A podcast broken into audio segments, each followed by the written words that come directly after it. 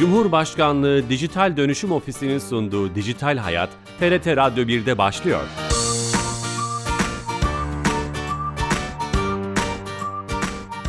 Herkese merhaba, ben Bilal Eren. Teknoloji ve dijitalleşmenin hayatlarımızı etkilerini ele aldığımız Dijital Hayat programımıza hoş geldiniz. Her cuma saat 15.30'da TRT İstanbul Radyo stüdyolarından kulaklarınıza misafir olmaya devam ediyoruz.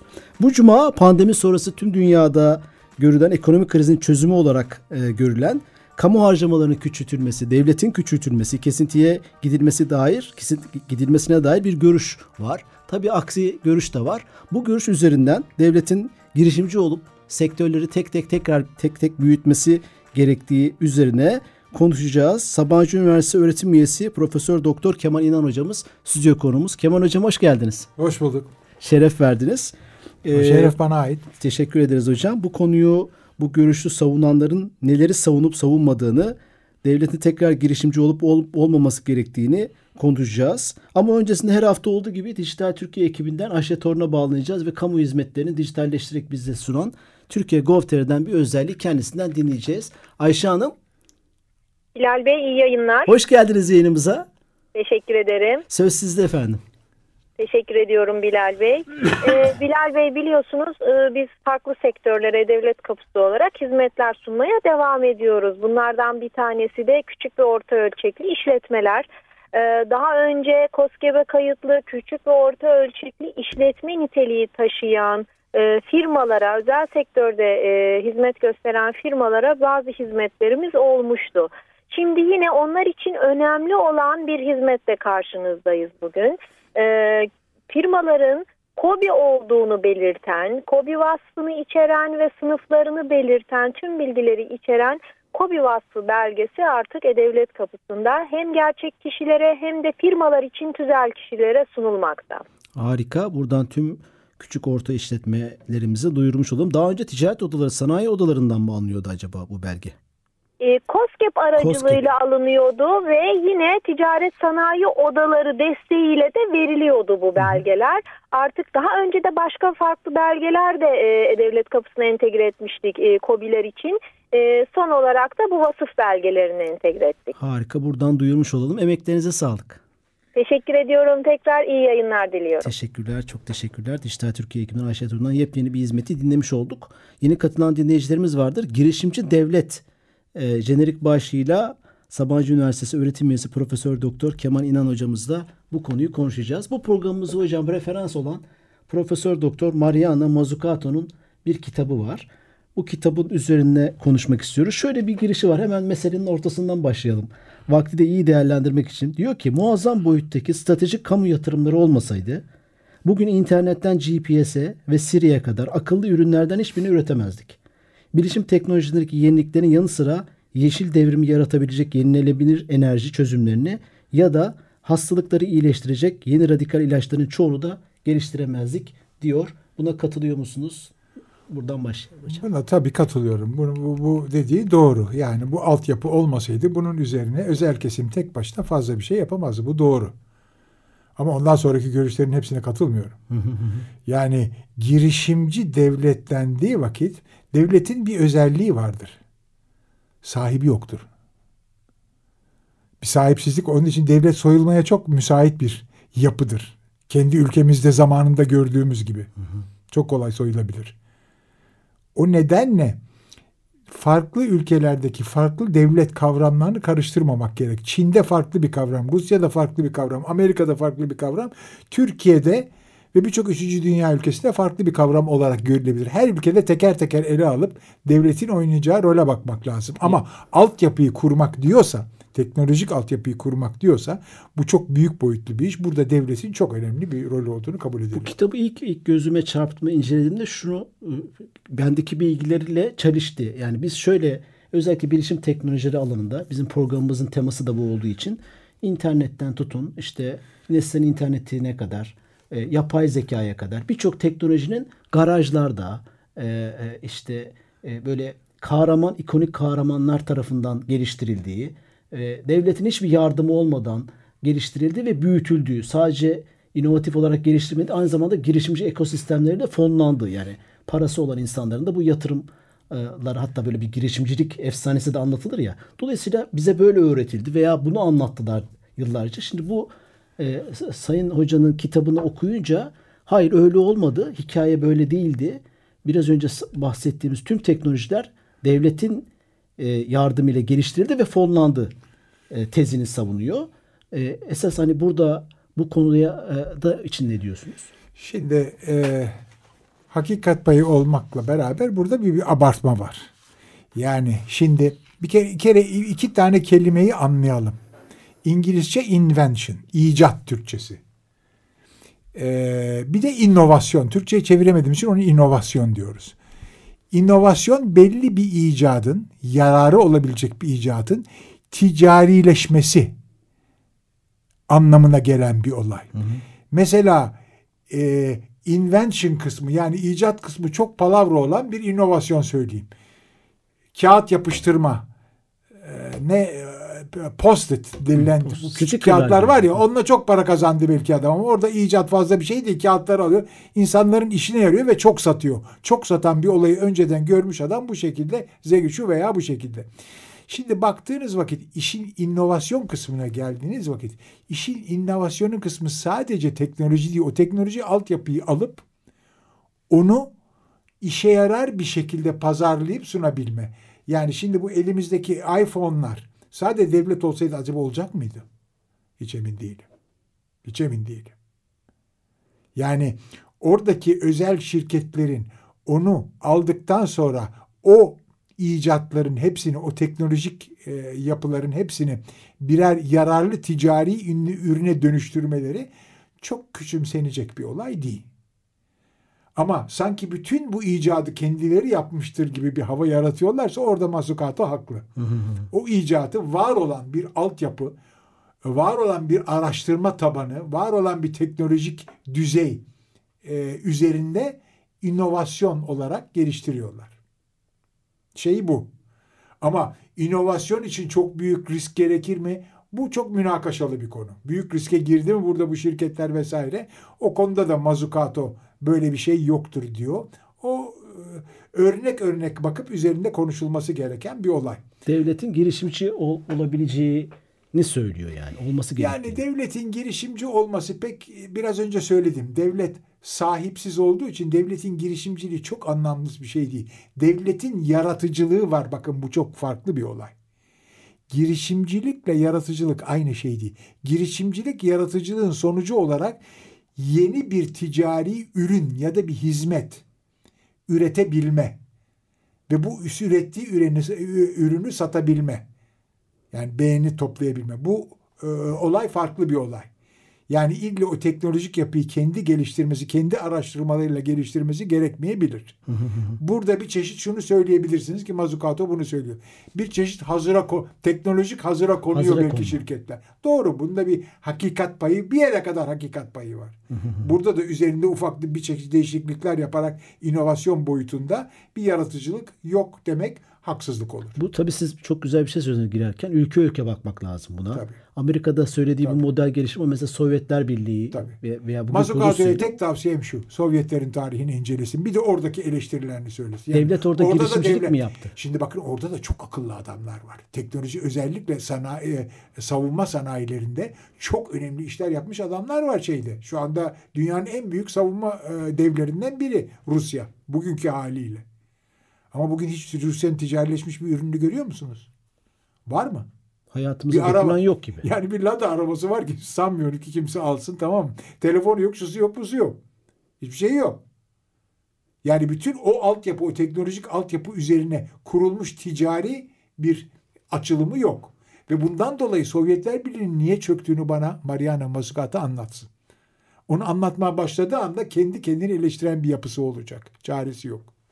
Benim eleştirim o. Yoksa dediğinde çok hakikat payı var.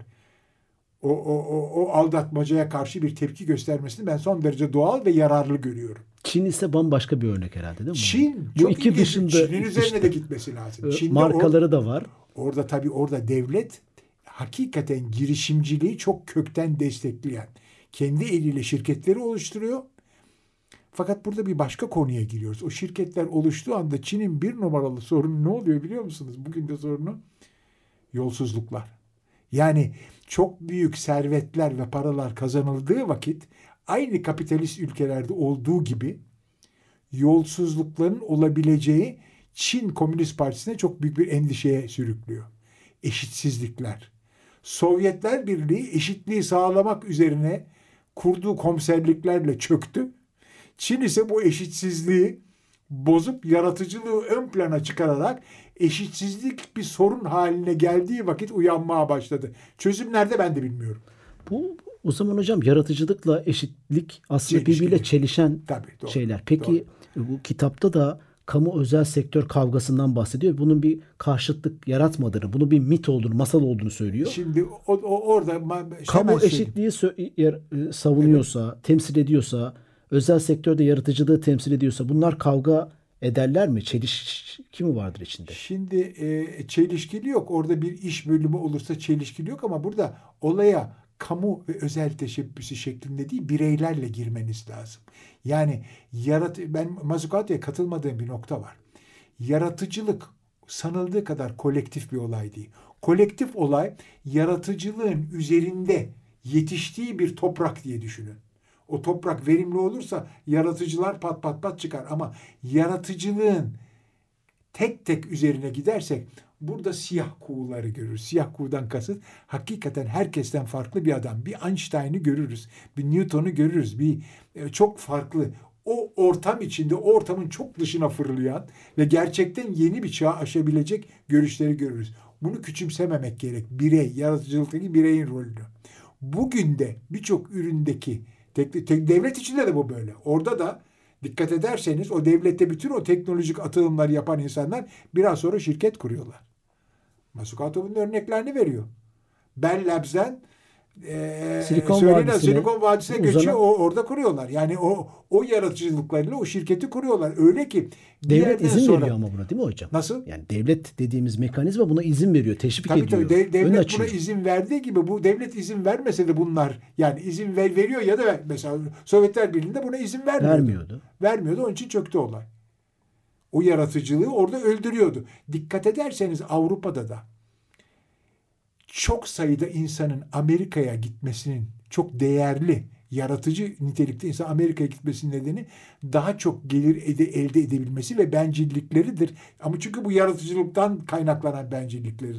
Bu hoş bir olay olarak görmeyebilirsiniz Bu çok ama normal, gerçek bu. insani bir şey bu yani. Gerçek bu bilmiyorum. Bu ahlaki açıdan sabaha kadar tartışırız bu olayların e, ne kadarının e, ahlaki ne kadarın olmadığını ama gerçek böyle gösteriyor. Ve Amerika'nın en büyük avantajlarından bir tanesi farklı çevrelerden insanları e, çıkar nedeniyle kendi bünyesinde barındırabilme yeteneğidir. Avrupa ise eşitlikçi bir tarafı daha kuvvetli olduğundan bu insanları o kadar çok kendine çekemeyebilir.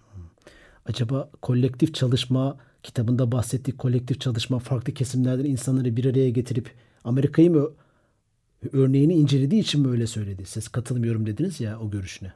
Ee, Mazukata'nın orada amacı hepimizin dikkatini bir noktaya çekmek.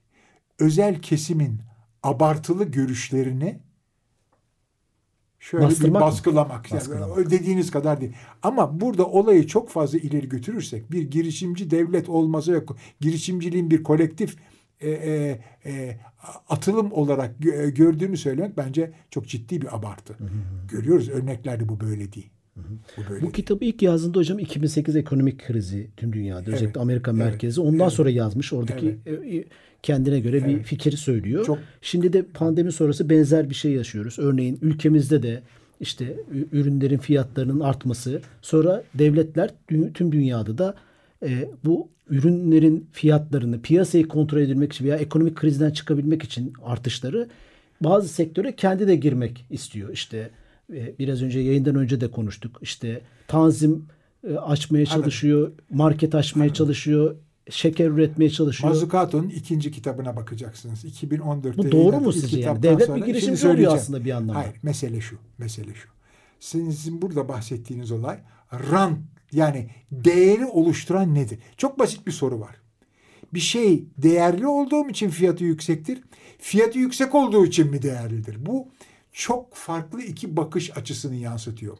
klasik ikinci kitabında iktisat tarihine girerek klasik iktisatçıları, fizyokratları, merkantilistleri daha sonra Ricardo'yu, Marx'ı bunları alarak klasik dediğimiz bu çerçeve içinde değer önce oluşur, fiyat bunun üzerine oluşur diyen görüş var. Ama 19. yüzyılın ikinci yarısından sonra çeşitli siyasal nedenlerden dolayı bu olay altı üstüne geliyor ve fiyat değeri oluşturur oluyor. Mazzucato buna diyor ki değeri yaratan ben biraz Türkçe argo konuşacağım. Makers ve takers diyor değer konusunda. Yani değeri yaratanlarla araklayanlar. Finans kesimi oluşan değeri araklayanlar. Tamam mı? Yani orada o gerçek bir değer değil. O fiyat üzerine olan değer Şişirilmiş finans manipülasyonlarıyla olan bir olay. Bunun üzerine çok sayıda örnek veriyor ki burada çok kez Mazukato'ya katılmamak mümkün değil. Yeni katılan dinleyicilerimiz vardır. Profesör Doktor Kemal İnan hocamız da e, bir kitabı referans alarak e, şu anki e, hem ekonomik krizden çıkışta devletin rolünü konuşmaya çalışıyoruz. Hocam siz de benzer tarihlerde bir kitap yazdınız. Teknolojik işsizlik ve işlevsizlik. Sizin de kitabınızda yaratıcılık ve eşitlik konusuna dikkat ediyorsunuz. Aynı aslında bir önce konuştuğumuz şeye Evet. devlet ve özel sektör bağımından Evet. bakabiliriz. E, e, siz de benzer görüşlerdesiniz aslında. Ben şu bakımdan farklı bir yerde duruyorum Mazzucato ve o, o tartışmanın. Dikkat ederseniz Mazzucato'nun tartışmasında her şey kurum, devlet ve özel teşebbüs içinde iki tane soyut kavram var. Ama ben diyorum ki devlet de olsa, özel teşebbüs de olsa üretimin kendi içinde değer nasıl yaratılıyor? Ben buraya bakıyorum. Bir çeşit Marx'ın baktığı gibi. Marx da böyle bakar. Ve diyorum ki burada gitgide değeri yaratan nitelik saf emek değil. Akıl. Bu da şu demek. Değeri yaratan kesim bu olayı üretimde değil tasarımda yaratıyor. Yaratıyor. Bir şeyi tasarımda yaratıyorsa buradan doğan bir eşitsizlik var. Çünkü burada en iyiler iyileri yiyebiliyor. Bunun en güzel örneğini hani eşit işe eşit ücret diyoruz ya. Ee, kaynağı özel sektör mü hocam? Tabii hayır. Bu, futbol santrforuna bakın. Hepsinin fiyatı aynı değil. Yani e, değeri yaratan kesim içinde bir kısım öbürlerinden daha üstün aldığı olduğu anda bütün piyasaya erişebiliyor bugünkü teknolojiyle. Bu müthiş bir eşitsizlik yaratıyor. Yani burada sorunumuz şu. Marx'ın e, fazla bize yardımcı olamadığı bir e, o da şu. Değeri yaratanlarla yani yaratıcılıkla eşitsizliğin kaynağı aynı insanlar. Atamazsın, satamazsın. Mazzucato burada kafayı kesiyor. Ne diyor? Aa değeri yaratanlar kolektif hepsi beraberdir diyor. Buna katılmıyorum. Burada değeri yaratan bir azınlık kesim var. Bu azınlık kesim her defa her her zaman kendisini geriye çekip başka bir şirket kurup bu olayı bu şekilde e, o, o geliri elde etmeye çalışabilir ki bunu görüyoruz. Silikon Vadisi bunun en güzel örneklerinden bir tanesi. Onun için e, burada bu eşitsizlikle e, yaratıcılık arasındaki çelişki kolay kolay çözülecek bir çelişki değil. Bu devlet de olsa işin içinde, Tamam, devlet de özel yapsa- kesim de olsa ikisinde de aynı olay. O zaman- ikisinde de bireyler var. Kitaba dönecek olursak devlet de girişimci olsa bu bahsettiği olay. eşitsizlik hiç Tabii aynı kaynağı değişmeyecek. Aynen. Yani devlete ağırlık verirsen eşitsizlik meselesini ve yaratıcılık meselesini o çelişkiyi çözeriz anlamına hiçbir şey diyemem. Çözümü konuşalım hocam biraz. Son. Bilmiyorum ki. Çözüm bilseydim ben o şimdiye kadar zengin olmuştum. Ya çözüm bilmiyorum. Şöyle Evet. yaklaşalım pardon. Evet. Ee, Profesör Doktor Kemal İnan hocamız da tavsiye ediyoruz. Onun birinci kitabı Koç yayınlarından Türkçe'ye çevrilmiş. Diğer iki kitabı değer ve rantla ilgili sanırım. Onlar çevrilmemiş e, Türkçe'ye. Ama birinci kitabını şiddetle e, herkese Mazzucato'nun. evet, Mazukato'nun tamam. ö- ö- öneririz. Ama asıl ikinci kitabını okuyun. Yani herkese tavsiye edeceğim. ikinci kitabında çünkü bu rantla yani finans olayının ne olduğunu anlatmaya çalışıyor ki bu son derece önemli anlamak. Ekonomiyi sadece finans üzerinden giderek hiçbir zaman anlayamazsınız. Bunu anlatmaya çalışıyor.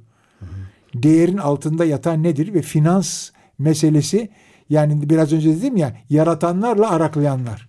Değeri yaratanlarla ara, ara ben Maslow argo terimi kullanıyorum. Makers and takers. Makers and Tech. Peki hocam pandemi bir son iki dakikada pandemi e, ve sonrasındaki dünyada hangisi öne çıkacak? Sizin gör, Şimdi pandemi sırasında teknoloji ön, ön plana geldi. Yani uzaktan mesele. Şirketlerin uzaktan yönetilmesi. Ben de dersleri şu anda üniversite verdiğim dersi uzaktan veriyorum. e, Zoom kullanarak vesaire. Teknoloji ve e, eşitliğin sağlanabildiği tek alan olan insan insana emek. Çok önemli bu. İnsanın en fazla e, işe yaradığı, değer yaratabildiği alanlardan bir tanesi e, insan insana olan iletişim ve etkileşim içinde olan emek. Onun dışında uzaktan yaptığı işlerin çoğu otomasyon kavramına giriyor. Yani şöyle bir şekilde bunu makinayla yahut bir e, yazılımla yapabiliyorsunuz. Ne zaman ki insan insana bir durum var o zaman buna. Halbuki bu pandemiden sonra insan insana olan kısım azaldı ama bütün bunlar geçici. Yani bu pandemi sonrası normal yaşama birazdan geçeceğiz. Bence onun için her şeyi genelleştirmek doğru değil. Devlet güçlendi mi? Devlet organizasyonu. Devlet güçlendi. Tekrar piyasalara hakim olması sektörlere Bilmiyorum Anladım. yani or- orada öyle bir kesin görüşüm devletin güçlendiği yahut güçlen. Ben diyorum ben burada devlet ve özel teşebbüs diye bakmıyorum. bakmıyorsunuz. Siyasi irade olarak bakıyorum. Siyasi irade devleti onun için İngilizce onu biraz önce söyledim. Government. Yani devleti yönetenler nasıl yönetiyor? Ki bu siyasi iradenin nasıl yöneti. İşin sırrı burada yatıyor. Çin örneği var başarılı, Rusya örneği var başarısız, Başarısız. geçmişte. Evet. Hocam e, süremizin sonuna geldik ama e, çok şey kısa sürede bu fikri konuşmaya çalıştık. E, ayrıca ayrıca Profesör Doktor Kemal İnan hocamızın Teknolojik İşsizlik ve İşlevsizlik kitabında herkese tavsiye ederiz. İletişim yayınlarından çıkmış durumda şu an e, satın alınabilecek. E, hem e-kitabı da var mı hocam? Nasıl? Elektronik kitabı da. E, E-kitap hali var mı? Hayır, yok. Sadece basılı yani öyle bir var. şey yapmadı iletim. Söyledim yap, yapması yararlı olur ama yok. Evet e, hocam çok teşekkürler. Şeref verdiniz. şeref Süremizin bana ait efendim. Teşekkür- son- teşekkür sonuna geldik. E, bu programımızın kaydını yarından itibaren tüm podcast ve YouTube e, kanallarımızda bulabilirsiniz. Haftaya yeni bir konu ve konukla beraber olacağız. İyi hafta sonları. Hoşçakalın.